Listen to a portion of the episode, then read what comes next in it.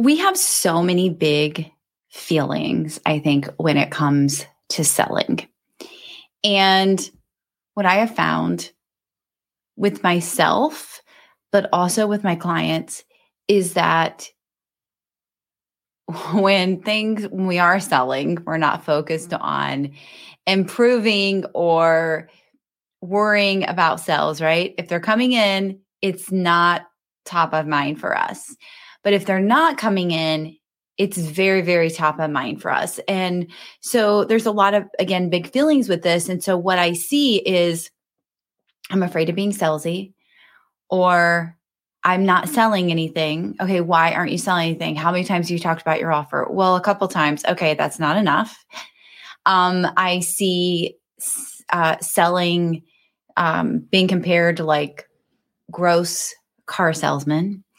Um, one of my, I don't know if I would say, I don't know if I would say it was gross, but I felt like a time that I couldn't say no was years ago. I was walking in the in the mall and running to get something, and I got pulled to one of those kiosks. And literally before I knew it, I had $600 worth of stuff that I didn't even need.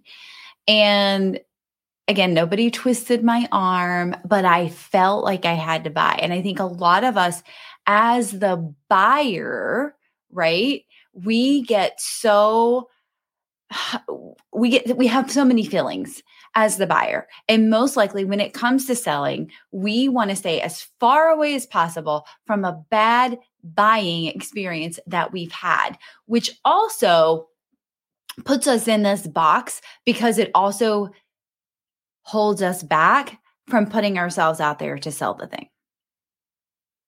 First of all, I want to give you full 100% commission, commission, permission that as a business, you are supposed to be selling. You are allowed to sell.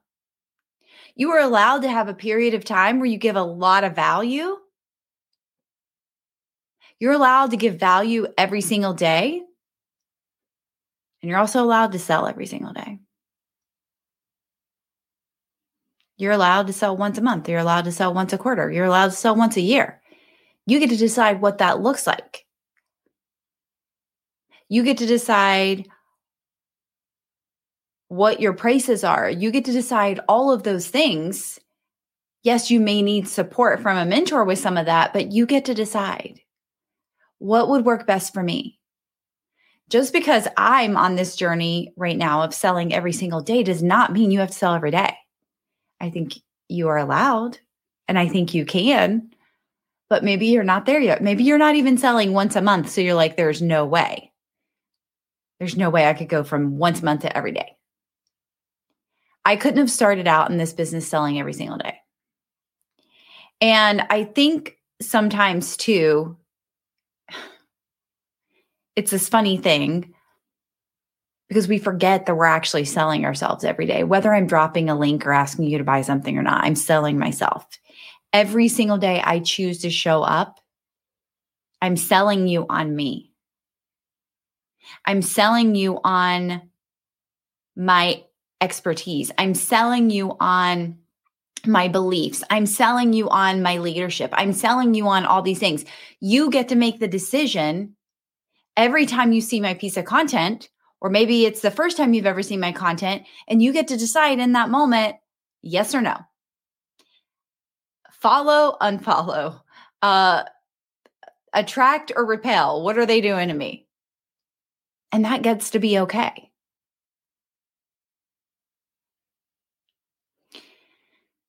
I was reading a book recently if you've been following on my stories, you probably saw. But one of the things that they encouraged people to do was stop selling, at least stop putting yourself in a selling mindset, meaning I have to sell, I have to sell, I have to sell, make money, I have to sell, make money. I need to know how to sell and blah, blah, blah, all these things. And to put yourself, like, become the buyer.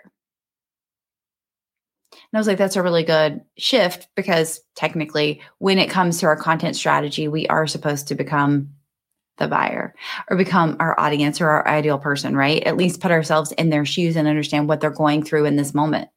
what their desires are in this moment, what they're afraid of in this moment. So the same thing can be said when it comes to selling, right? Can you become the buyer? But not judging it by your one horrible or maybe multiple horrible experiences that you've possibly had as a buyer. But, you know, it took me a really long time to get over that. I would say it was like a bad buying experience. Again, it was my decision. I'm the one who gave my credit card. They didn't like rip it out of my hands and but I felt like I had to, right?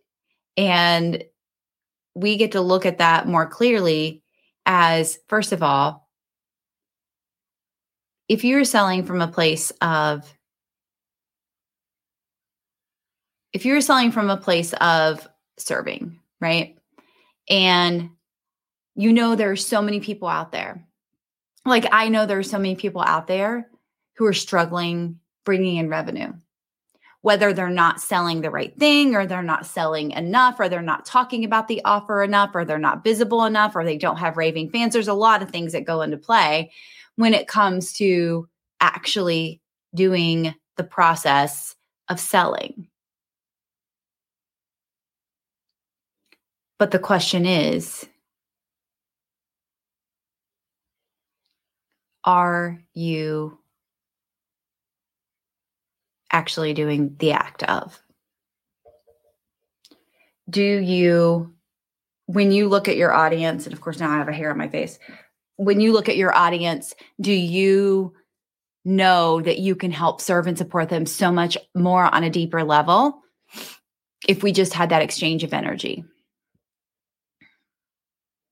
I told my inner circle when I first started it that people pay to pay attention. Like they really do need to pay to pay attention. Some people will get things from a freebie, but most people really need to be invested and all in. And so, one of the first trainings in January of 2021 that I taught them was something that I had already given away for free. They all were like, What? It blew their minds. They could not believe this training. And so a couple weeks later, I told them, it's like, actually, I've taught this for free, not in a training like this, but in bits and pieces. I've already taught this for free in my free group. But you never bothered to pay attention to it because it's not as valuable when there's not that exchange of energy.